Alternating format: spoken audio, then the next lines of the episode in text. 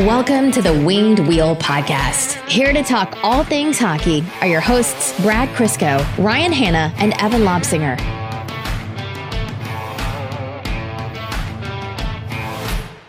Well, happy Thanksgiving, except, you know, the Lions made it not so happy. I was in such a great mood before that game, and I'm doing my best to shake it off. Thank goodness. I think last episode, actually, I opened talking about how all I have to lean on is the Lions, and now the roles are reversed. So happy Thanksgiving, folks. I hope the Lions didn't ruin your day too much. And, you know, for any Canadian listeners, happy second Thanksgiving. So, well, Evan isn't here. Uh, he is off on a this is the most Evan problem I've ever heard. He's off on a vacation that he didn't even want to go on. So we're all, you know, we're all crying really big tears for him. Do you know how perfect it was that we had the joke lined up that today's the day he crossed the rainbow bridge and now we can't make that joke? yeah, because yeah, that bridge closed. quite, quite literally oh, jeez. Folks, welcome to the Winged Wheel Podcast. Here to talk to you about all things Detroit Red Wings hockey, a special announcement, the world of the NHL, and lots more. I am one of your hosts, Ryan Hanna. I'm Brad Crisco. And Evan is away. Please leave all slander in his DMs. Know that he is working on reading, so it'll take him some time to respond. On this episode of the Winged Wheel podcast, we're going to talk about a really great Red Wings game. I, I, was telling Brad before we recorded, probably one of the best overall efforts they had all year against the New Jersey Devils. Individual storylines from that Alex Lyon, Robby Fabbri, Lucas Raymond, and more. We'll be talking about, yes, loath though you may be to hear it, the Patrick Kane saga. Detroit is on the final cut list, so it seems.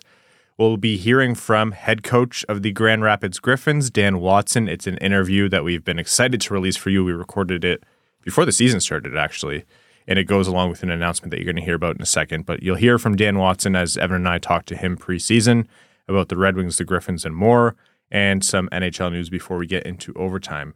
Before that, I have a couple of announcements. First, we've been waiting a long time for this, as you know, it was part of why we recorded the interview with Dan Watson, but Winged Wheel Podcast Night isn't just at the LCA.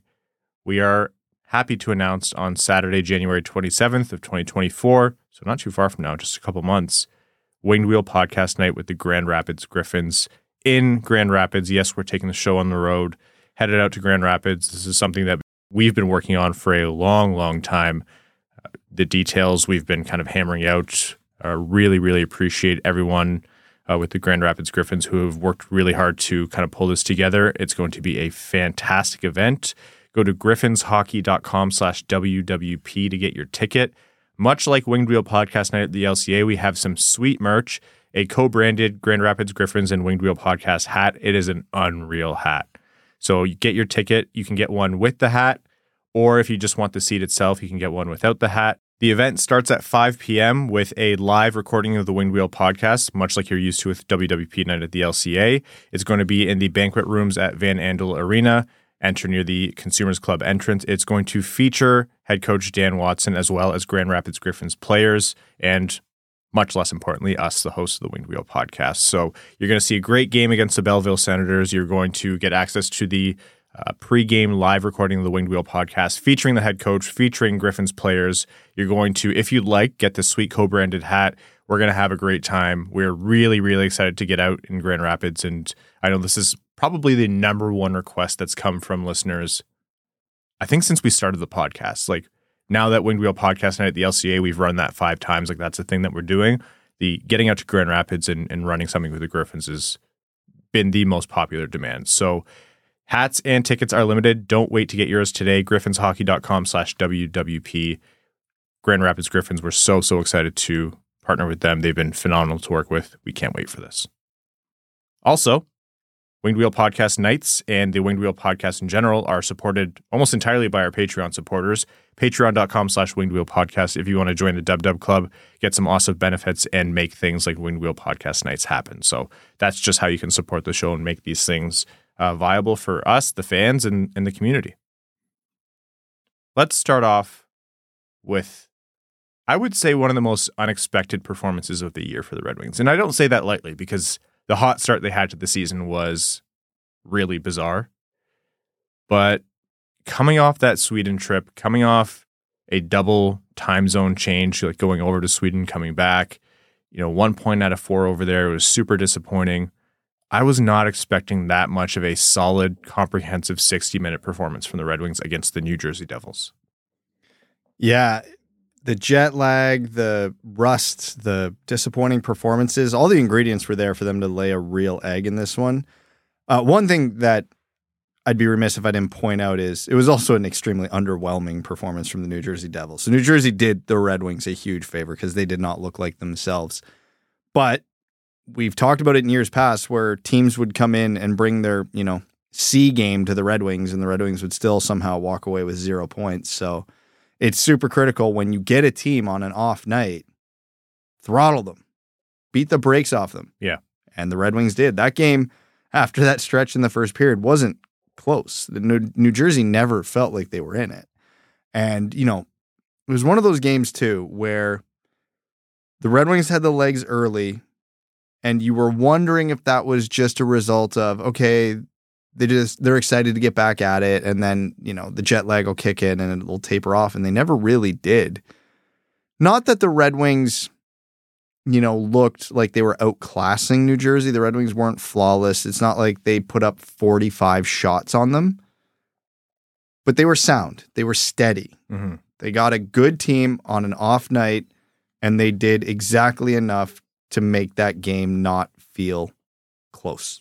The point you made about New Jersey having an off night, uh, you're absolutely right. 16 shots against, that's 16 shots against, that's a poor performance. Part of that has to do, yes, with the Detroit Red Wings stifling chances. Of course, you have to give credit to that entire team and the defensive play to to stifle those chances. But that's not a good performance from New Jersey. Absolutely right to point that out, Brad. But what do we say about the Red Wings if you look at the other side of the coin? Is you can't expect them to be at their best for 60 minutes night in and night out over an 82 game season. So I really like what you said about when a team comes in and has a stinker or a below average game against you, you have to capitalize. So it's fair to point out that New Jersey was bad, but capitalizing on it isn't some like luck of the draw that's never going to happen again. Like, no, you prepare as if the team is going to come out and it's going to be Jack Hughes like he was in the season opener against the Red Wings, but you be ready to pounce when they're having an off night. So the Red Wings did what they needed to do. Alex Lyon pitching a 16 save shutout, which it's going to be one of the more easy shutouts that he'll see in his career. It's one of the first ones it's going to be one of the more easy ones, but he did what he needed to do there. And Alex Lyon coming in after a poor first game in Sweden from James Reimer, doing solid against Toronto, and then following that up with a shutout after travel in the first game back. That's not nothing. And it wasn't nothing that they decided to start him that game either. No, it's a big statement. Yeah, Husso was mostly back. Reimer was back. Like all three were an option, and they went with Lyon because of the last handful of games, he was the only one who strung together a solid performance. So if you want to have one of the important things that's probably worth mentioning about not losing a locker room, especially as a relatively new coach like Newsy, you have to re- reward merit. Mm-hmm. And when players are playing bad and getting a ton of ice time, the players know. If a goalie's running absolutely cold and trotted out there as a starter every night, players notice. Yeah. So for Lyon to have a good game, and then obviously it's not a back to back. Obviously, the travel was not great, but all three of them were over in Europe at one point. They rewarded the guy who had the best performance, and it paid off. You know, 16 saves is not a ton, but you can only stop the pucks directed at you, and he got all of them, so you couldn't ask anything more of him. And it does now create a very interesting dynamic going forward, where for the rest of the year, up to this point, I should say, there was a very clear pecking order. It was Husso, then Reimer, then Lyon one more good game out of Lyon could flip this whole thing on its head. So it's already yeah. mashed potatoes for me at this point. Like you Edmonton is looking at this absolutely. They're looking at every goalie. Like if you walk past Ken Holland with goalie pads slung over your shoulder, he's going to consider it. But Edmonton's looking at this, and Red Wings fans, you're right, Brad. Like this is already going to be an interesting goalie situation. Edmonton could have any goalie not currently in Edmonton. They could even have a Jack Campbell. that was so ridiculous when I read that. That was the dumbest quote. Uh, I, the worst part is I believe the quote. Like I'm not. I, I forget who it was. If it was Chris Johnston saying, Yeah. "I believe Chris Johnston." He, this is real information. I can't believe that's a thought that even crossed the Oilers' mind. My the, God. The thought is Edmonton are looking at all possibilities, which is even internal, and maybe they go back to Jack Campbell. And hey, I preach, we'll get into this after, but I preach goalies are voodoo and, and goalies lose and refine their game all the time. But on short notice, when you need it to happen, that's like, eh, it doesn't quite work that way. Anyhow, Alex Lyon, we'll see what he does. It's a couple games, so it's important to not get too far ahead of ourselves. I think later this episode we'll start talking about how many Vezina votes he's going to get. No, but in all seriousness, like it's it's what Detroit needs to see, and in a season where they haven't exactly been getting the save on a consistent basis, if he's going to come in and do this and be solid night in and night out, we've seen how Newsy operates. For goalies, he's not really. I don't know. He's been less likely to move things around as he is with the the rest of the lineup. I, I find that Newsy's a little bit more sticky. Like Derek Lalonde's a little bit more sticky with who he has in net. But now that that dam has broken, I wouldn't be surprised to see Alex Lyon run away with this. Well, he deserves to. Like I said, the players will notice if he doesn't. Yep. And he has earned the right to not going to say be the guy or run with it now, but he's going to get a lot more looks in the next couple weeks. Well, that's Alex Lyon, and he's not the only one who had a good game. Lucas Raymond scored again. Uh, Was it four goals in four games? That's his eighth goal of the season. We talked the last couple of episodes. I think he's Detroit's best player right now, and he is continuing his hot streak. So, and that was like it was an excellent give and go with Fabbri, and he had no reason to snipe it where he did on that. like it, it did not need to be that difficult or precise of a shot, but he did it anyways. Damn it, and that that's a confident shooter right there. Oh, yeah. Leave no doubt. That was yeah, that was fantastic. Lucas Raymond's play has been. You agree, best player in Detroit? Uh, in the conversation, yeah. Yeah, you make a real strong case right now. And as I'm running through the rest of the team off the top of my head, yep, not finding a lot of other candidates. Yeah. Well, so, I mean, actually, someone else I want to give credit to in this game, Robby Fabbri. I'm not taking a victory lap on anything because yes, Robby Fabbri is still injury prone. But do you remember my little rant a couple episodes ago, which is like, why are people saying fire him into the sun? He's productive when he's healthy. I the, the health is a big question. Like that, I don't blame people for being frustrated by. But you don't just give away a productive player for not for nothing for no reason. And he's healthy. Not only did he produce that game, he looked good. He stood out for Detroit. He's one of their best offensive players. That's, I mean, that's the hit that the Red Wings lose when he goes out with injuries. Like that's the kind of depth production that makes a big difference to the team and opens things up. Well, it might be more than depth production. Uh, if DeBrincat off the first line is going to be a regular thing, they're going to have to find someone to slot there regularly. I do like the Red Wings going with this 11 7 idea, though, while chemistry is an issue because it gives you a lot of options to find it. Mm-hmm.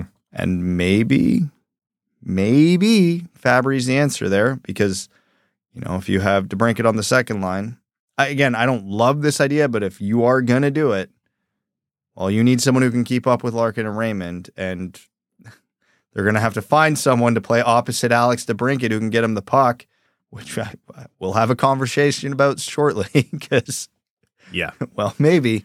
Yeah. But yeah, it's uh, it's good to see someone step up in that situation. The 11 and 7, like, yeah, it's not great that DeBrincat has to be moved off the first line. I do think Detroit's best case scenario here is that they find a way to get get that top line, whatever configuration, firing again. But 11 and 7 seems to be working for Detroit. And as long as they lack a rhythm, I'm much happier having them go 11 and 7 and and cycling through because it makes sense. Injury is going to dictate a lot of that, though.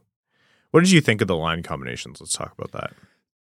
I didn't mind them. They looked all right in the game, but with the 11 and 7, there were so many combinations that it was hard to get a good feel for any one of the projected lines going into the game because they didn't get a lot of run together. Yeah, You know, it was listed as Larkin, Raymond, and Veleno. Veleno, and yet there's Fabbri and Raymond on a two on one in the first period to create the first goal.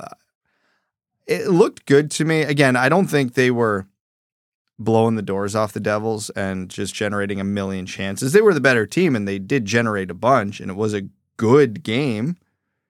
But I don't think there was a lot of conclusions to draw from it. You know, outside of that minute and a half stretch, they only scored one goal the rest of the game. Yeah.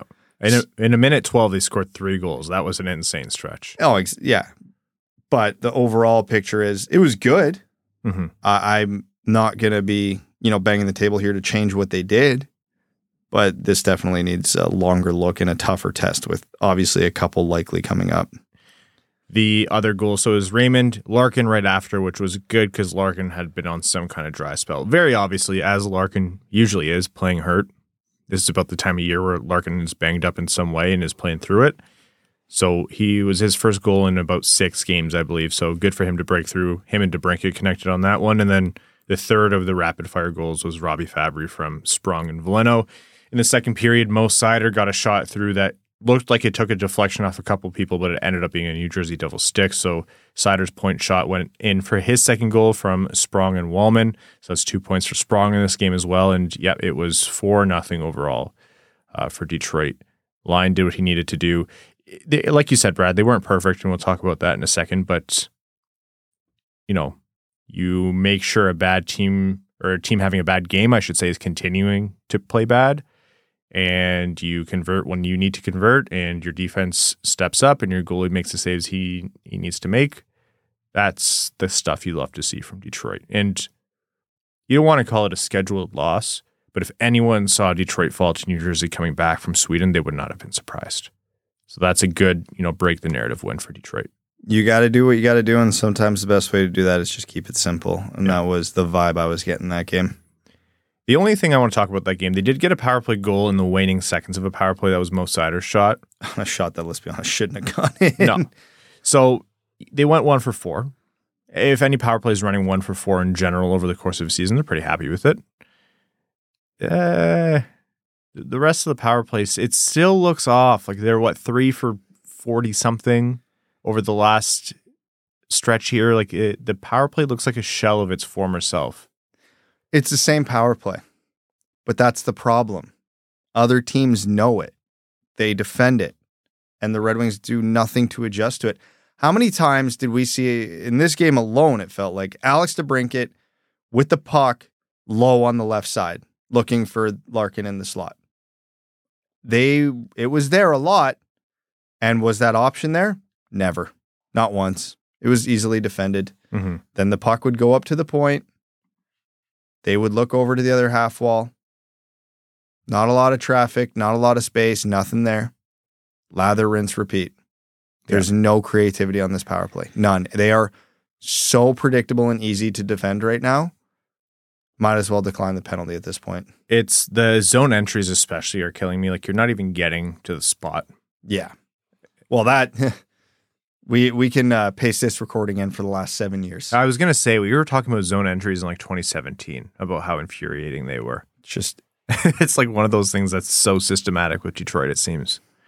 Anyhow, the I'm not going to harp too much on a four nothing game against a very good New Jersey Devils team. Jack Hughes looked invisible out there. Very obviously a frustrated player. So, all in all, good game from Detroit. They got the two points and they got it without giving up anything in terms of like a breakdown or anything of that regard. So, like I mentioned, it might have been a scheduled loss in some people's mind. Good on them for breaking that narrative. Up next, the Red Wings have a tough game in Boston on Friday. It's an uh, afternoon matinee, 1 p.m. game, and then 26th, uh, Sunday, 1 p.m. game at home against the Minnesota Wild. And at which point we'll be back with you Sunday evening. Some other notes about the Red Wings: Klim Kostin didn't factor into the New Jersey game. They didn't say exactly why, but they said it's not related to his play. They just said it's a team standards thing generally, and without knowing the specifics, it's likely something like a missed team meeting or he was late for something or other. Jake Walman, I think it was last year. Yeah, it was Jake Walman where he uh, sat out a game because he was late for practice or a couple times or something like that. So pretty normal, unless they release the details. Don't read too much between the lines. That's just something to that effect. It's not as mysterious as Corey Perry, just being yeah. I was gonna say, does Klim know where Corey is? yeah, no kidding. So that's just some kind of small news with Detroit in the lineup. Let's talk about some bigger Detroit news in the free agent market. I know we've talked a lot about Patrick Kane. We've talked a lot about what teams he might go to. Detroit is among the finalists for Patrick Kane. Those rumors are not just rumors, they are alive and well. And after meeting with teams, and Patrick Kane has been meeting with teams, and it's been confirmed that he's met with Detroit. Detroit is among the final three who have essentially made his short list. So obviously Detroit, Buffalo, his hometown, that was always expected to be there, and Florida, who have been really kind of hot to trot on trying to bring in Patrick Kane, are among the three expected finalists to land Patrick Kane. So it seems to be getting closer. You mentioned last episode, Brad, that we talked about Kane, that you would imagine Detroit's chances have improved for various reasons, essentially other teams eliminating themselves. Seems to be coming to fruition, at least to some degree. Yeah, Buffalo, their spot in the playoff race doesn't look great right now. Florida's, I got to figure, the favorite because they're on some kind of a heater this year and they just got Montour and Ekblad back. But again, the salary cap's fake and you can always make it work somehow. But yeah, if they're in the final three, they're in a playoff spot and they have cap space. So they ha- they have the two basic necessities to land Patrick Kane. Florida has one of those things, but again, they can make the second. Buffalo only has one of those things. So it, it's going to be interesting because it's one of these things like the differences between these three uh, like rumored finalists have different appeals, and we don't know what would Kane's priority be. Does he want to go to his hometown? Mm-hmm. Does he want to play with his good friend? Or is winning the be all end all? Whatever his answer is to those three, that's likely where he's going at this point. You know, we talked about his hip resurfacing and how I personally have, after seeing Backstrom essentially have to effectively retire, like he's not coming back. I have a lot of nervousness about the viability of Patrick Kane to come back effectively at all. He was a you know near on a generational talent, if not a generational talent, like one of the most skilled players in the league and, and productive players in the league. Yes, so you expect him to be able to do more than most other 35 year old free agents, but you still don't know what his hip is going to allow him to do. It's not really an operation that's conducive to coming back playing professional hockey at his age, if at all. So I do have that nervousness, but if this comes with a short term risk, then that nervousness kind of washes away because LTIR is LTIR. That is what it is. It doesn't really matter for the cap in that sense. And I think maybe Kane might have to go short term here. Like teams are going to look at the Backstrom thing all the same as we are, and they're going to say, I'm not going to offer you three years. I'm not going to offer you four years. I might not even want to offer you two years.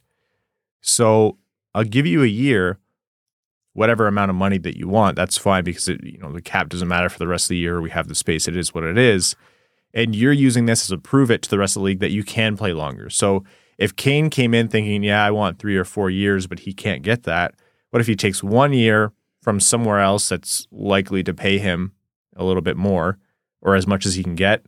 Does well, and then he has his choices again. If he comes in and demonstrates that for the rest of the season, he can play, and he can get two years or three years somewhere else. It's I don't know that it's likely to work, but that seems to me where this is kind of landing or a likely landing spot. Yeah. LTIR is the great equalizer in this league.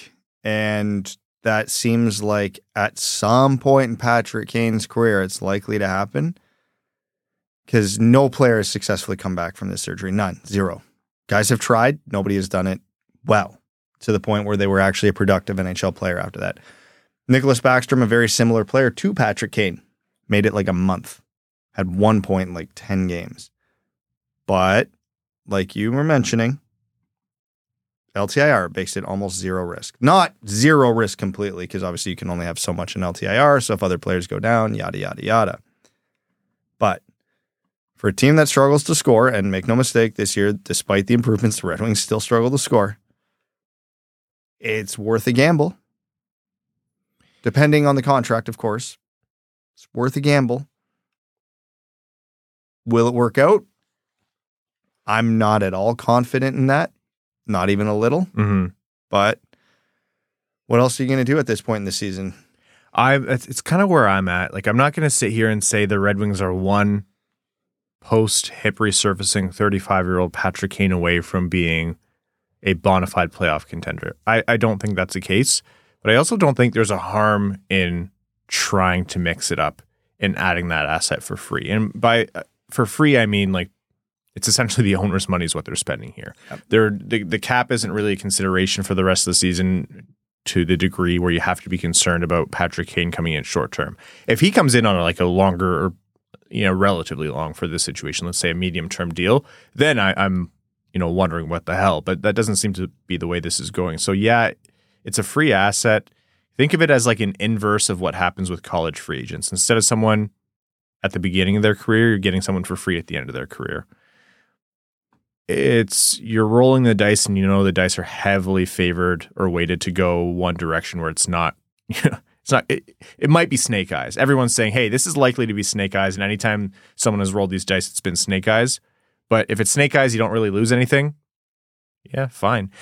People you know there's a lot of really passionate argument about it which i love to see as red wings fans because you should you know denigrate the good name of the chicago blackhawks that's that's the responsibility of red wings fans to be always anti Blackhawks and and yes, that's that's part of it. It's a very real part of it for Red Wings fandom, but also like he's a defensive black hole. Like he's not going to come in and and fit what this team needs defensively. But if he's willing to come in and you know be a power play specialist and keep the power play consistent and be able to give the offense some different looks and mesh with DeBrincat in a way where it's fine if he's not on the first line or maybe he is and, and sheltered whatever it is, then yeah, we'll roll the dice. I don't really care. I just much like you, Brad, I'm not really singing from the rooftops that you're going to get Patrick Kane of eight years, 10 years ago back. That's just not in the cards. If they do get him on a one year contract, and if they even get Patrick Kane of last year, it's, it's a big win because he was still very productive last year offensively. Mm-hmm. But that's where the Red Wings struggle the most. So all you need, you don't need prime Patrick Kane. You just need Patrick Kane of last year for this to be a worthwhile experiment. And you know, there's a lot of really fair statements about you know what's happening with the Red Wings long term. How does this fit into the long term plan? This doesn't solve anything for sustained success. Yep, yep, yep. Correct, correct, correct. Very good points. Very fair criticisms. This is just within the scope of hey, let's see what we can do this season. That's what. That's very obviously what Yzerman, Lalonde, and the Red Wings are doing. It's we have what we have. Let's see what we can do with this that's the, the the scale and the scope of this conversation. No one's pretending that this solves anything long term for Detroit. A lot of prospects aren't ready to graduate. Might as well get a playoff round out of it. So the the rumor is that he is looking to make a decision early next week. Count on it happening immediately after we record an episode and aren't able to re-record right after that. So I would say probably Wednesday evening of next week is is when I'd bank on it, but we'll see how the whole Patrick Kane saga pans out. Okay, that's enough of that. Let's jump into the good stuff. Evan and I spoke to Dan Watson, head coach of the Grand Rapids Griffins. This was a conversation that was recorded in preseason, so it was after training camp, and we talked about Red Wings prospects, Grand Rapids Griffins young players, and and what to expect for the season. Obviously, still a really great conversation with a lot of insight. Dan's an awesome guy, and you know actually had a lot of crossover in the kind of minor hockey that we all played growing up. So it was really really cool to talk to him. This was something that we've been really kind of waiting to release for you guys. So without further ado, Dan Watson, head coach of the Grand Rapids Griffins. Well, no better way to kick off your first season in the AHL, coaching the Grand Rapids Griffins, than joining the Winged Wheel podcast, some might say. Folks, welcome for the first time to the show, head coach of the Grand Rapids Griffins, and accomplished uh, former head coach of the Toledo Walleye, Dan Watson. Dan, thanks so much for joining us today. Oh, thanks for having me here today. It's it's my pleasure. So, there's a ton, a ton, a ton of noise around the Grand Rapids Griffins, all for very good reason this season. Uh, you were just brought on over the course of the summer to be the brand new head coach of the team. I guess a very simple opening question for you here is what have your past, you know, four or five months been like? Uh, you know what? It's been two different things. Number one, uh, trying to get to know the players, the prospects, our team, uh, get to know the coaching staff, the equipment staff, the medical staff. There's a lot of new. There's a lot of new people and new faces around. Um, with one staple, that being uh, Dog, the equipment manager, has been here forever, uh, but everyone else is new. So getting to learn that, and then on the flip side of that, you know, in the ECHL, your job is to recruit all summer. And so I had a pretty quiet phone, uh, you know, from July, August on where the agents weren't calling, players weren't calling. So it was a little bit different in that respect. Um, but again, just a, a, productive summer, getting to know the guys, how they play, where they could fit, uh, and just communication with with Derek Lalonde and his his staff and with Shawn Horcoff. So uh, just getting to understand and learn how this side of it works. That's awesome. So obviously, over the course of summers, when you were hired on as head coach, you know Shawn Horcoff, who's the GM of the Grand Rapids Griffins and assistant GM for the Red Wings, would have been you know the one running that process. Can you walk us through a little bit of what it was like to interview for the role? Did you have a sense that you might be a, a leading candidate for it beforehand? What was that like for you? Well, you know, and, and it happened, um, you know, pretty organically in terms of letting them know I, I, would have interest, you know, and I've, I haven't been shy in the past to say, uh, I was staying in Toledo. Um, you know, there's sort of quote unquote unfinished business at times more for the fact of my family as well to stay there. But this was a job that's circled. I think there's a, there's a ton of candidates that would love to be in Grand Rapids. Number one, it's a great city. Uh, Detroit, a great organization, obviously an original six. The, the, the Grand Rapids Griffins history, you know, Calder Cup champions, uh, Van Andel Arena is beautiful, great place to play and coach. So, is basically reaching out saying I would have interest. And then as playoffs went along down in Toledo, it got to a point where they need to sit and, and, talk to me about hockey. And, you know, they knew me as a person. They knew me as a Toledo coach. Uh, you know, there was obviously talk to their players that were here and played for me, got their opinions, but they hadn't really sat down to discuss my philosophies on how I like to play, how the culture in Toledo is. So that was a first step you know, it was a good solid two to three hour Zoom call uh, regarding that, which is it's great to sit down and talk with hockey people. Number one, it really was. It was educational for myself, educational for them. Uh, and then I made it to the in person interview as well. I drove to Detroit, met with uh, Steve, uh, uh, Shawn, Dan Cleary, and Chris Draper uh, and myself in a room and, and we talked hockey and, and spoke for another two to three hours. Uh, it really was in depth. I thought they did a really good job throughout the process. They were thorough. Uh, it took a little bit of time and, and just being patient was the key. But overall, I really enjoyed how the entire process worked. Yeah, one question I had for you um, was sort of you know managing um, player expectations coming into your first year as a Grand Rapids coach. You know, you've got guys who've played there, you know, we'll call it almost their entire career. And then you've got guys like Simon Edvinsson, um, Sebastian Cossa, who are guys who are looking to eventually make the step to the NHL. Um, have you kind of figured out how you're going to manage some of the personnel in that that sense so far? Yeah, I think everyone's got their own uh, development path. How quickly that happens, that's going to be on us as a staff, but also on them and taking ownership of that development too. They've got to be involved and, and they have to be invested in it. Um, you know, you look at Simon Edvinsson and, and for me, he's knocking on the door. Uh, he's right there. Uh, a guy like Sebastian Cossa, you know, he's still learning how to, how to become, uh, that, that every single day pro. And he is learning that there, there's no question about it. I've seen his growth from day one in the organization until now where we are, and, and he's grown leaps and bounds. So everyone has a different development path. Um, now the way to handle that is making sure they're not getting too far ahead of themselves, not looking too far into the future. I think for them, it's focusing on the next day, on that day in particular, uh, worrying about that specific day and, and don't get caught up in things they can't control you know, control what they can. That's their attitude, their work ethic, how they respond to certain situations. And that's going to, that, propel them to where they want to get to and ultimately where the organization hopes they can get to. I was going to say, I know you mentioned, uh, you know, agents do a lot of recruiting at the ECHL level. Um, just wondering what other differences you've, you noticed, uh, making the step up to the AHL.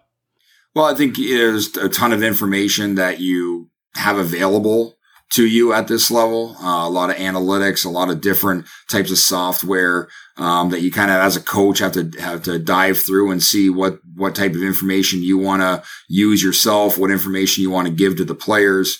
Um, you know, I think that's a that's one big thing because the ECHL level, you don't you don't have that. They don't keep those type of stats and uh, you know, so now getting into the, the bigger analytical departments, it's, it's eye opening for me, but things I love, I'm very analytical. I like to look at that. Now it's sifting through and figuring out what to show them that's going to help them, uh, become better players. And so that's one big, uh, you know, I guess one big difference, uh, another big difference is dealing with people who are, you know, one literally one step away from their dream, you know, and, and you really have to manage, uh, do a really good job of managing people and making sure that, uh, you know, they, they're still having those positive. They get sent down. They've got the positive attitude to work their way back out of this league. Um, you know, they're close to making millions of dollars. It's right there. And I can, you know, I've already seen it a little bit that you want to make sure that guys are in the right headspace so they can perform at a high level each day. So managing people is a little bit different than the ECHL. You're still managing people though. That does remain the same, but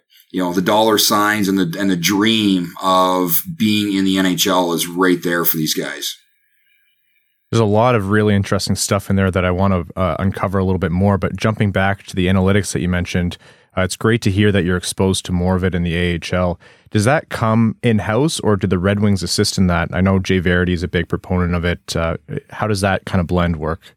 Yeah, no, the Red Wings are they're certainly involved. Uh, they give us all the tools and resources necessary, uh, you know, to have all those numbers, analytical reports, you know, post game reports, pre game reports. Uh, you know, there, there's data for everything. As much as you want, you can get it and have it. So they're, they're a big proponent of it. I think it's something, uh, you know, again, for me, there, there's nothing better than the eye test, but then you have numbers to back that eye test up and, and make sure you see what you're seeing. It's very helpful if you do it and use it the right way. Uh, and so that's, yeah, they're, they're on board with it and, and they supply us with all the resources necessary, which we appreciate you mentioned managing people and you know often these are young kids on the verge of of accomplishing not just their dream but the biggest payday of their lives how tough is that and or i should say how integral is that to a player's development because we've seen time and time again a super talented player who never kind of pans out and from a fan's perspective they don't really know what's going on behind the scenes is how often does attitude or, or mental approach come into play well, I think that's honestly, it's the the biggest thing in the game right now is the mental side of the game, not necessarily the physical side. If you look at the prospect pool, there's a ton of guys with skills. There's a ton of guys right now who are in the best shape of their lives. Um, but now the mental side of it, you know, there's disappointment at times. There's going to be highs. There's going to be lows. It's how you manage those highs and lows. You know, how to deal with pressure. Uh, you know, there's ways to develop mental toughness. Uh, you know, and I think, I think there, there's, you really have to make sure that everything is great away from the arena, away from the rink, away from hockey. So when they step into their workplace, they've got a clear mind. They know what's expected. They can just go do their work. Um, so that's a that's a big proponent of myself, our staff, especially, is we making sure these guys, you know, they they're they have clarity uh, when they walk inside the arena every day. Dan, there's a commonly held belief uh, in hockey circles that a successful AHL team isn't always stacked with the you know best future NHL stars, but rather AHL veterans who know how to play the AHL game. One, uh, do you subscribe to that theory? And two, how do you balance you know a team so chock full of up and coming hopeful Red Wing stars with getting the Grand Rapids Griffins back on track? Well, for me personally, and I had the same belief down in Toledo, it's the right veterans. It's the guys who still want to get better. It's the guys who show up every single day, put the work in. They're consummate pros. They do know the leagues. so they can help the young guys navigate through, you know, the dog days of the schedule, uh, some of the nuances that happen with the schedule. Uh, I think, you know, Shawn did a really good job of bringing in quality people and quality players that can help these young guys progress. Those older guys, those veteran guys that have been through it, know the league. I've talked to them all. They still want to improve themselves and their game. And that's what excites me. You know, we don't have anybody sitting here that's saying, I'm comfortable being in Grand Rapids. This is where I want to be. Uh, you know, I'm just here to play hockey. Everyone that I've talked to right now, they're, they're invested in this team. They're invested in the city, this organization as well. Uh, and they want to help and they're here to get better and they're here to help as well. And I think that's, that's the biggest part. Find the right veteran guys to mix in with the young guys to show them what hard work look, looks like, how hard it is to make it to the NHL, but these guys want to get back there too. So, given the composition of the the team this year and the the season opener is this Friday, what sort of uh, expectations do you have for the guys and for the team, and I guess also for yourself as a the first time head coach for Grand Rapids? Well, I think obviously for me uh, and the team, uh, you know, our biggest thing is to to become a team as quickly as we possibly can. You know, you go through the Traverse City, you go through Detroit. They have training camps there. They're mixed, intermixed with the NHL guys right away. They're not. Our players haven't been all on one team up until this week. And so really these four days of practices leading into game one, it's been integral to try and get this team together, gelling as, as a, you know, as a big group here. Um, another goal is we want to make sure we're competitive every single game, whether it's at home, on the road. We want to outwork teams and that's going to have to show on the ice. And they're doing it right now in practice. And, the, and then the final goal early on here is to make playoffs. And as everyone can see, it doesn't matter what seed you are. You just need to get in. And I believe the group here, that's what we should be striving for is to make sure that we're playing important games down the stretch. We're playing important games late April into May. Those are kind of the expectations we have right now behind closed doors. You mentioned Sebastian Cossa uh, earlier in his development path compared to the likes of maybe Simon Edvinsson, who's you know right there on the cusp of making the Red Wings. You watched Sebastian's very unique development path start off last year in Toledo and, and end on a really high high and obviously you were working with him in camp. What do you think is the most important thing for him to to work on this year, and, and where do you see his next steps being? Well, I think for him, it's it's the next next step. You know, guys are better. Uh, he's facing better players. Um, you know, again, I think it's that day to day competitive work ethic. Uh, I think it's got to be consistent on a daily basis, and that's just going to continue to help him get better. Um, you know, obviously we've got a great guy Michael Hutchinson who's who's seen it all, uh, so he can help him navigate that path.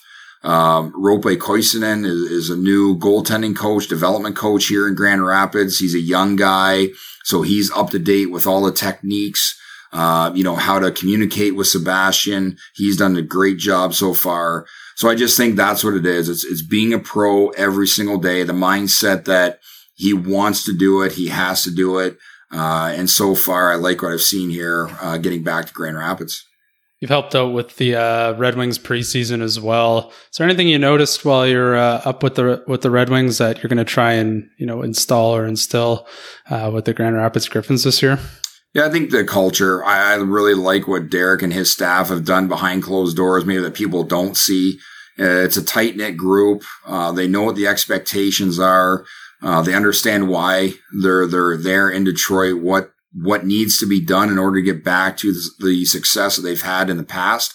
Um, and it's something we're going to instill here. You know, you look back to those really great teams, late 90s into the 2000s. And if you watch those games, you watch any documentaries, they were a tight knit group. And I think you've got a big nucleus of young players here in Grand Rapids that could hopefully replicate that type of success. And so we really what I really believe is that we need to get them tight. We need to get them close, uh, really form and bond great friendships. And that will lead and bleed, uh, right into, uh, on the ice production and performance.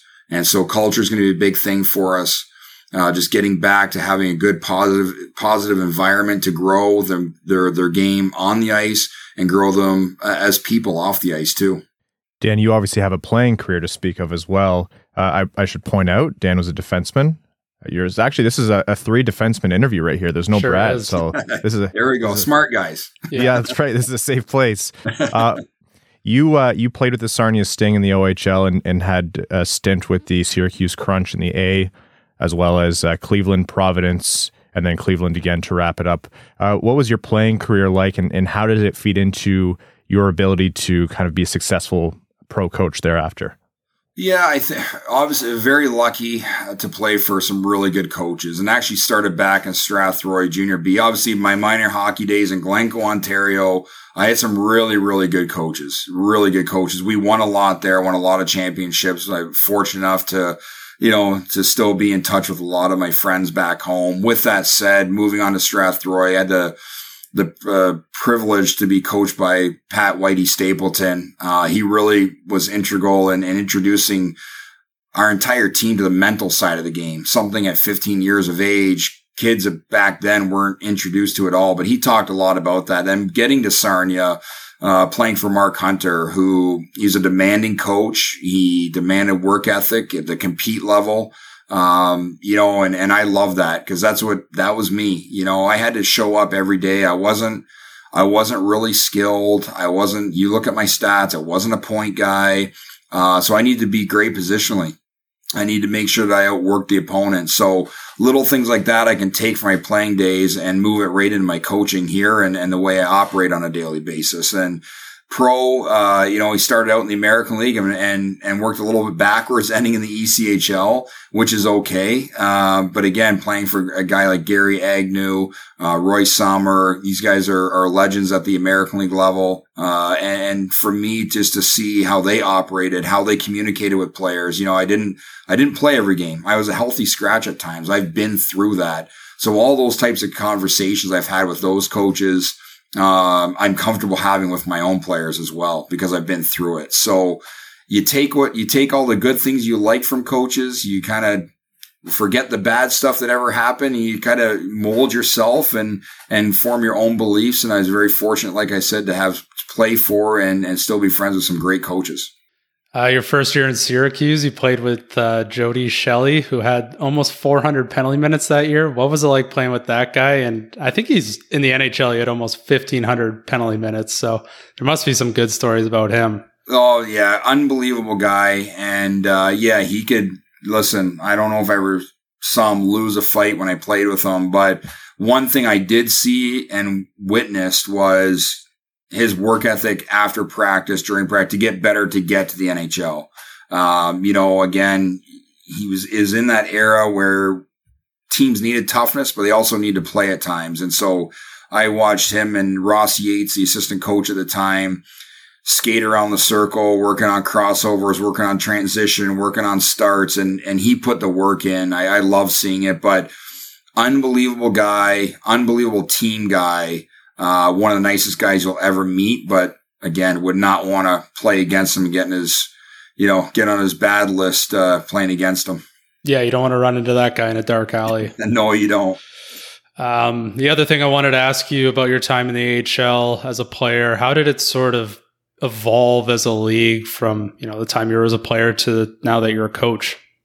Well, I think as a player, I played back in the days where the fourth line, they were rugged, they were tough. That's who I got to play against, being on that bottom pair D, uh, you know, the third, fourth lines. And now you look at the American League now, it's younger, it's faster, the skill is unbelievable. Some of the things the guys do now with the puck, it's it's amazing to me to see how much that's developed. Obviously, I play with a wood stick. Those don't exist anymore. So the equipment has obviously gotten much better too. But I just think that the level of play uh, from these guys. They're they're smart.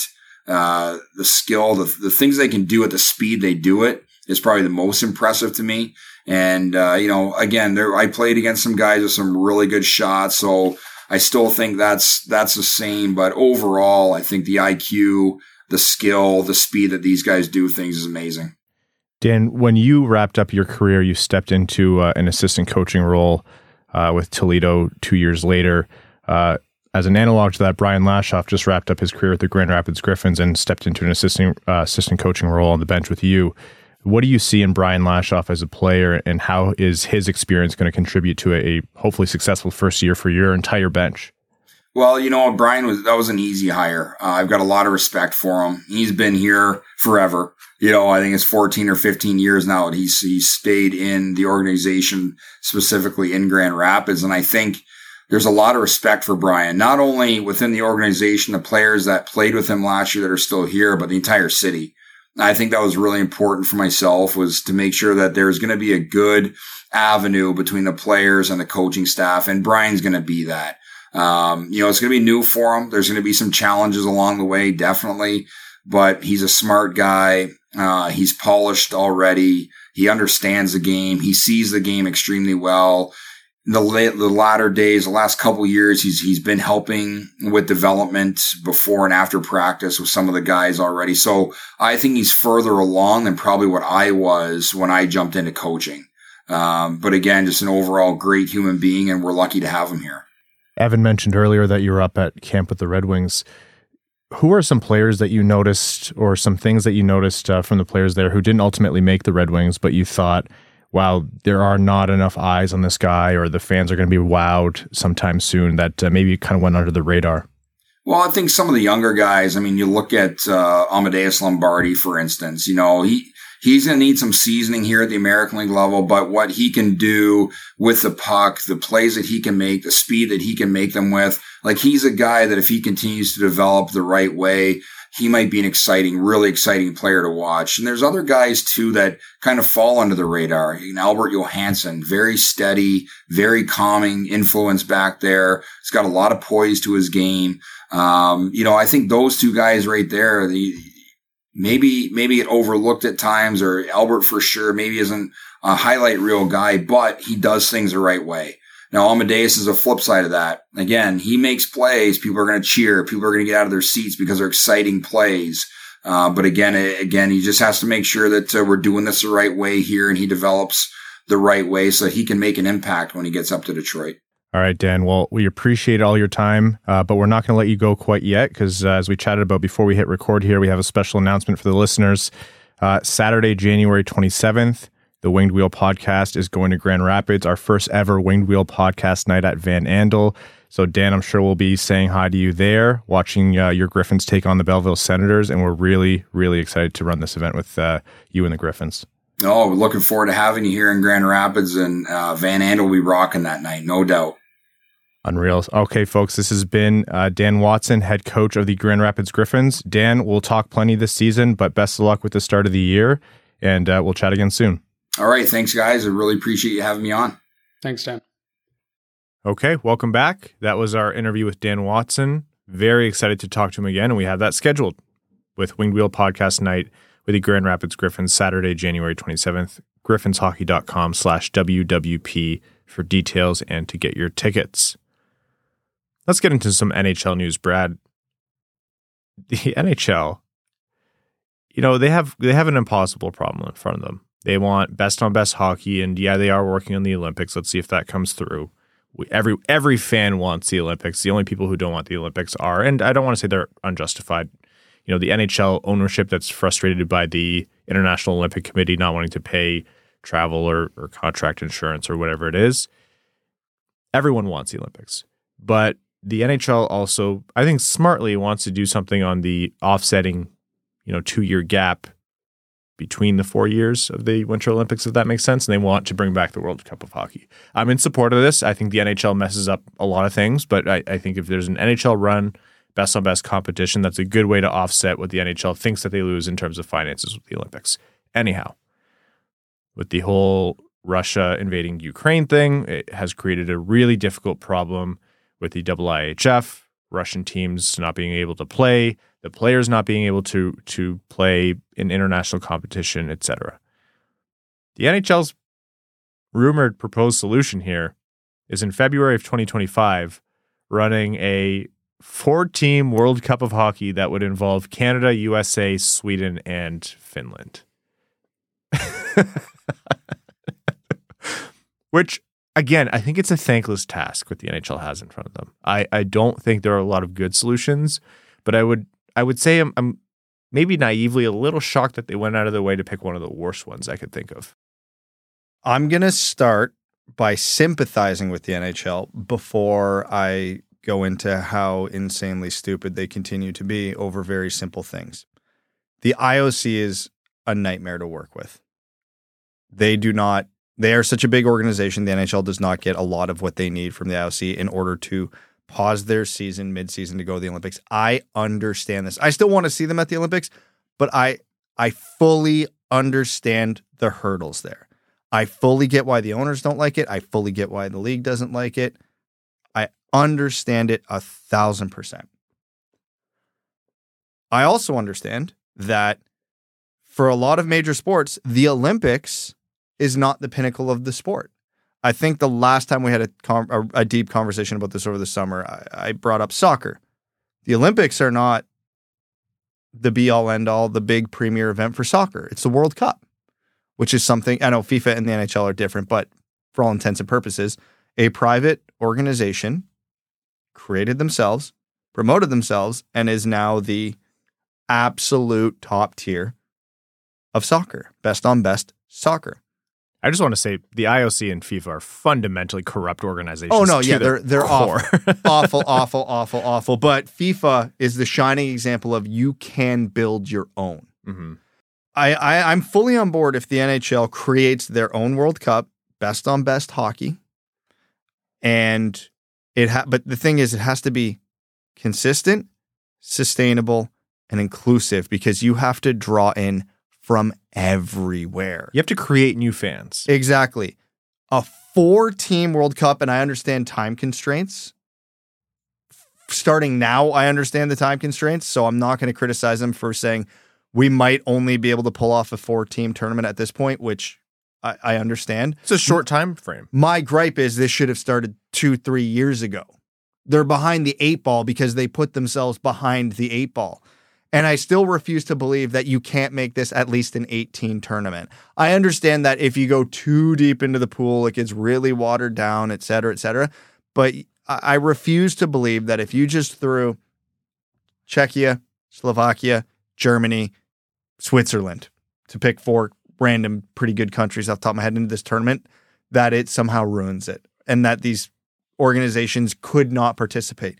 You're telling me you're going to have a best on best international hockey tournament with no Leon Draisaitl, no Roman Josi, no Moritz Seider, you know, and I could go on and on, but it's it's insane to me because what this tournament is going to be.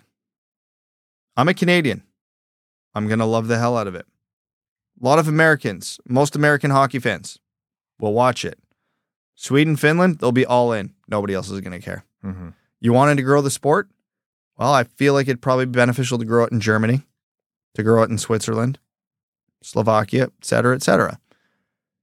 And what happens down the road? Now, I, I think I did read something that they do plan on expanding it beyond 2025. That just because Totally. so I un- before anybody comes at me, I understand that this is a one tournament problem as it's arranged right now, but I still think it's a mistake. What has to ultimately happen if the NHL wants to get the Olympics and have the World Cup be their premium event? It has to be consistent every damn two, three, four years, whatever they want their timeline to be, like clockwork. It has to run. And it has to include, and I know a lot of people will argue this point because of hockey's not soccer and the talent gets watered down way quicker than it does in soccer, but it has to include as many teams as friggin' possible. I'm- As as reasonably possible. Is Denmark ever going to beat Canada? Probably not often, but the one time it happens, And it's going to be a real damn big story. every Canadian fan will tell you about the game where they sweat through everything in 2016 because the Latvian goaltending was just a brick wall. Like I, I- understand these teams get shelled, but it's kind of the beauty of international competition for the Denmarks, the Latvias, the uh, Norway might pull off a game where they come in and they shock a team, even if it's like a tie, like Italy when they host the Olympics and, and they get a tie. Like that kind of stuff is it's huge. Watch how these countries celebrate after. Exactly. The fact I know who Kristers Gudlevskis is is a testament to that 2016 game against Latvia or whatever year it was. Moments are what make fans. And if you want to grow the sport in a country like Norway, it just takes Norway beating one top five country once to create a gigantic new group of fans because they will always remember that moment. I don't know how many people are old enough to remember 2002 Olympics. Anybody remember who Canada played in the semifinals that year? I remember Belarus. Why? The massive upset of Sweden in the quarterfinals. Yeah. I remember that puck hitting who was it? Tommy Soderstrom in the head, bouncing in the air, landing in the net to give Belarus the win. Also, I apologies, I got my years wrong. It was the 2014 Olympics. 2014, it wasn't yeah. 2016. Yeah. Even but even further to the point, because that was nine years ago. I'm referencing an upset from 21 years ago. Yeah. It's moments. Will Belarus, Norway, Denmark get smacked around by the top five teams most of the time they play them? Absolutely. But you know what? Those countries aren't going to complain about it because they're happy to be there. They'd rather be included and lose 80% of their games substantially just to be there and have that moment. One other thing on this is I agree. It's not good for best on best hockey to be missing one of the top hockey countries in the world in Russia. Like, absolutely. I'm not even talking about that No, no. because that's their own hole they dug. Nobody feels bad for them. Well, that, that's but there's some play, there's there's a very actually good argument about some Russian players who have actually disavowed the war in Ukraine and are very obviously anti-war, and, and it's it's a shame that they can't be in there. I agree, like it, that's a mess, and I don't have the solution for it. Brad doesn't have the solution for it. The NHL doesn't have the solution for it. And is it what they're doing right now perfect? I don't know.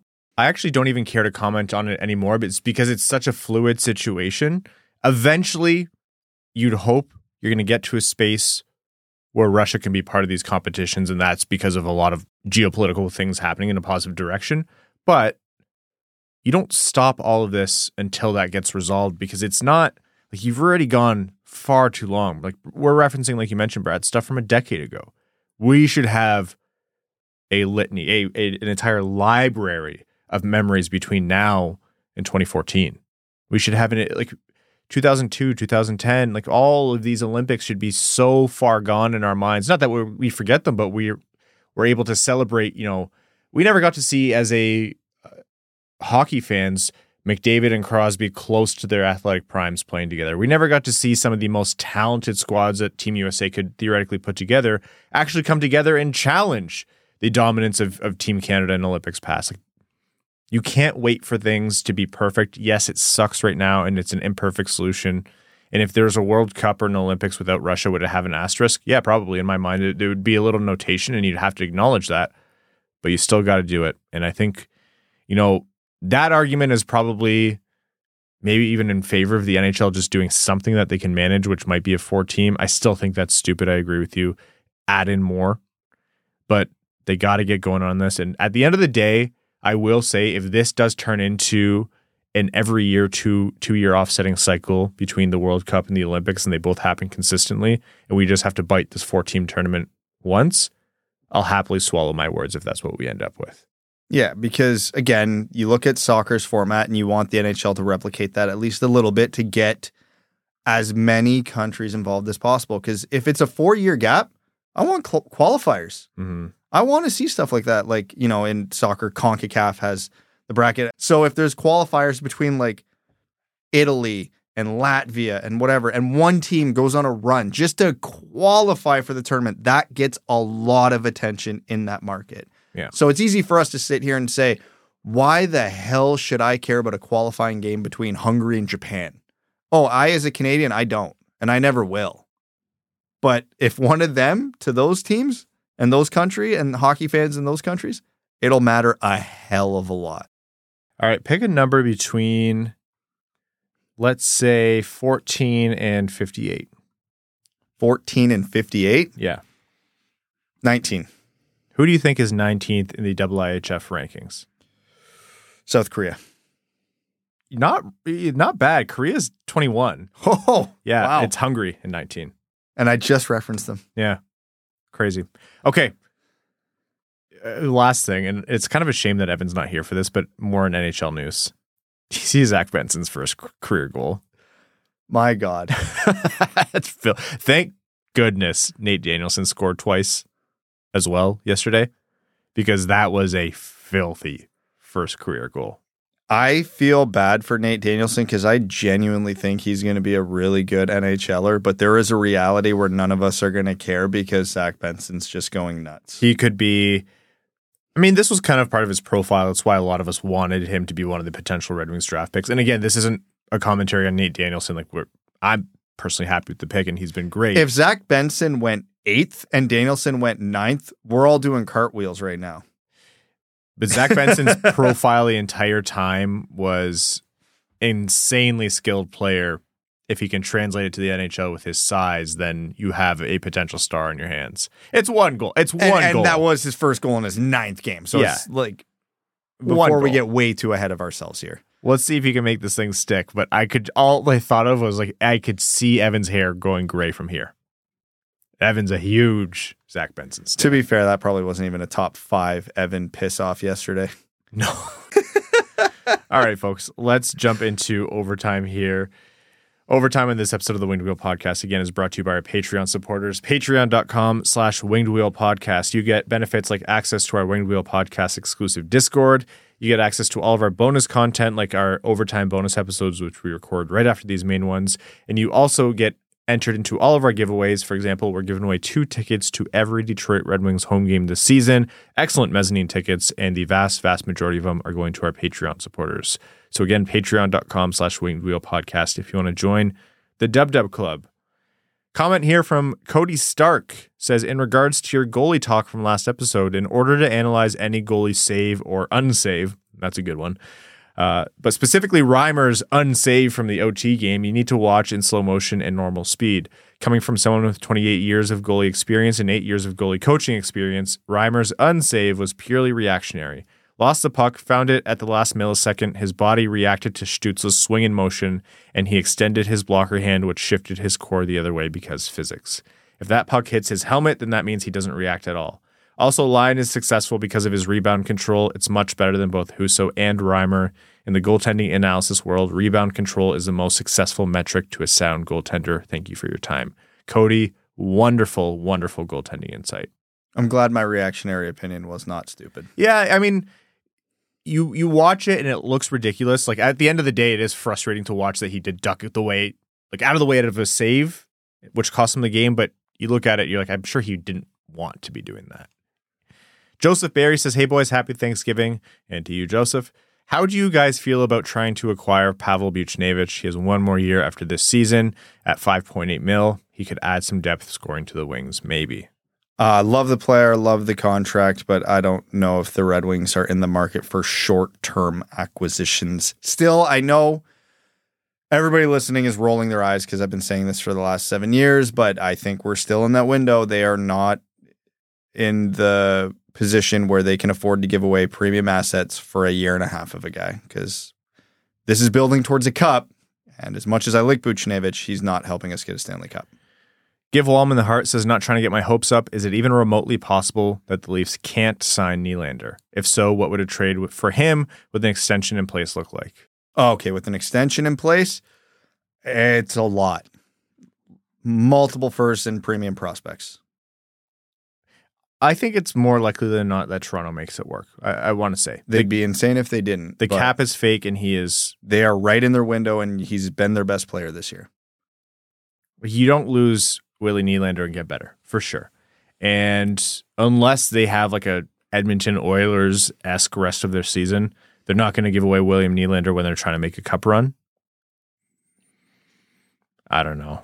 I, I just I think you ha- they're going to find a way to make it work. It's And- not impossible, but I think it's more likely than not. and again, the there. key the key point there being they're not trading him away even if they don't get a contract done because they're trying to win a Stanley Cup this season. So the Red Wings would be in a much better position to simply just try and pay him a billion dollars in the offseason without having to give up the multiple first round picks and prospects. Yeah.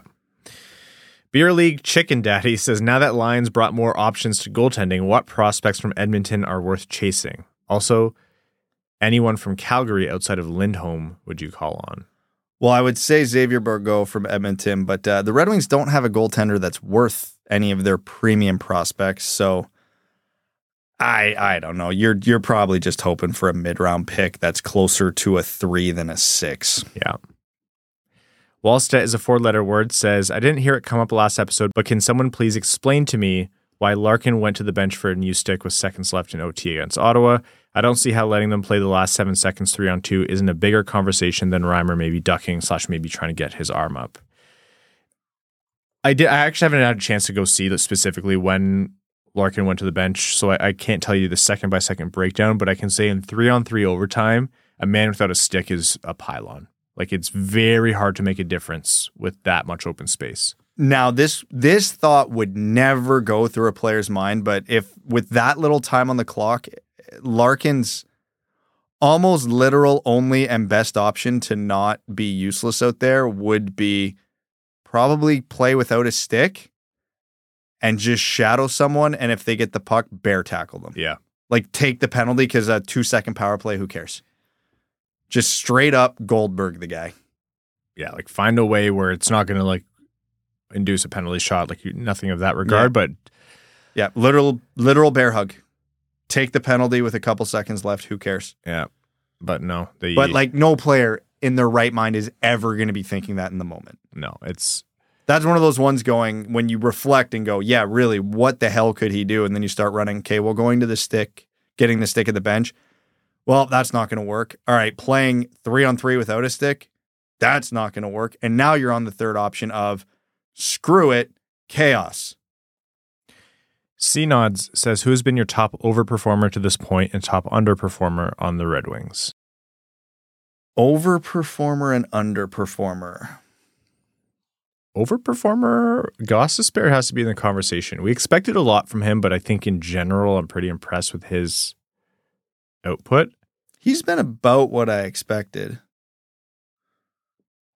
He does like definitely leans towards the overperformer side. Who else would be there? It's too small of a sample size for Lyon. I think Raymond's been good, but this is what you wanted Yeah. to see from Raymond. Larkin and DeBrincat went from overperformers to underperformers, which means they're probably balancing at adequate performers. Yep. Veleno maybe, but even that is uh, eight points isn't like crazy. Underperformer? Oh, I got a lot there. Uh, overperformer, Compher. Yeah. He's been better than I thought he would be. You know what? It's funny that you say that. What you said about Gostisbehere, I expected this from Compher. Yeah, this is. I think Andrew Copp shifted what I expected from Compher, so that this is probably what he should be. But I was mm. honestly more expecting of what Andrew Copp is than what we've got out of Compher. So in my mind, that's a win. Michael Rasmussen for me. Yeah, hundred percent. It's he's not out there having terrible games like when Michael Rasmussen was too young and underprepared to be in the NHL. It's not that, but this isn't the Michael Rasmussen of the past couple seasons. And you you wanted to see another step from him. 24 years old, you'd think he has a little bit more in the tank as he figures things out. I, I never really bought into that he's going to be an every year 50 point guy. I think that was too high of a, a bar to set for him, but I thought maybe he could have he could continue the offensive flair and, and be that force from time to time. Now it's early. It's 18 games in, but I I never thought he was going to be what a lot of people thought he was going to be, but he's even underperforming what I thought he could be, which was the what I felt much more realistic view. So Yeah. I it, when he's underperforming my expectations, it's hard for me to not pick him. Uh, I could say in general too the goaltending. yep. Yeah, goaltending, like you might have a, a night where Reimer stops a lot, but you'll also have a couple stinkers, and Billy Husso's just been consistently below average this season. So hopefully that's a different conversation. You've said it. I'll say it too, Brad. Andrew Copp's not start the season. Like we're not looking at much different than the start of the last season in terms of performance. I, you don't want to dunk on Jeff Petry any more than we already have, so I'll leave it at that. Yeah, it's funny because even though this is a a good overall start for the the season on balance in terms of where they are in the standings, the high highs and the low lows have made it so there aren't too many people too above their performance line and what we expected, but there are you know numerous options for who's underperforming. But hey, 18 games in, totally fine. All right. That's all for this episode of the Winged Wheel podcast. We're going to wrap up the show. Thank you all so very much for tuning in. Uh, if you're a new listener, welcome to the show. And if you're a listener of old, we hope you enjoy things like us getting to interview the head coach of the Grand Rapids Griffins. Again, griffinshockey.com slash WWP if you want to get your tickets to Winged Wheel Podcast Night with the Grand Rapids Griffins on Saturday, January 27th. It is only a couple short months away. Get your tickets fast. The tickets and the hats are limited. We'd like to thank all of our Patreon supporters, including our name level supporters on Patreon. Arjun Shankar, Eves Bartels on behalf of the Sarah Grand Foundation, Akefer, Samuel Soderholm, Raymond's Missing Tooth, Icon, Brad's Lord and Savior Bradley Cleveland, Glenn Brabham, Cider the Ass Kicker, Croner's Left Knee, Ashley Van Conant, Sea Lion, Keenan O'Donohue, Yanni Burgers, Meals on Wheels, Matthew M. Wrights, Admiral Matt S. of the Cheesebag Navy, Carl Brutina Nanaluski, Carl Provi, who's a brand new name level supporter. Carl, welcome to the Dub Dub Club and thank you so much for your support. Citizen High Five, Clip Clop Nene, Connor Scovey, Coyote season tickets and anywhere but Tempe, Craig Kibble, Denny's Gamer Girl, Derek Enstam, DJ Denton, D Town West Side, Teen Buble Schwinslow, Fergus, member of the Black Eyed Peas, Give Blood Fight Probert, Hockeytown Love, Hockeytown Matt, Hassam Al Qassem. I'm thankful for my favorite podcast nerds, not you, Brad. Okay, fine, you too. Jay Gollum, Jacob Turner, Joel Miranda, Kalen Wood, King Tone, Marcus, Marlon Winchester, Matt K. Cannon fodder to the Cheesebag Army, Matt McKay, Mike Edlund, R.A., Red 3, Ryan Hubbard, Scott Martin, Scree and Lube. That's what I appreciates about you.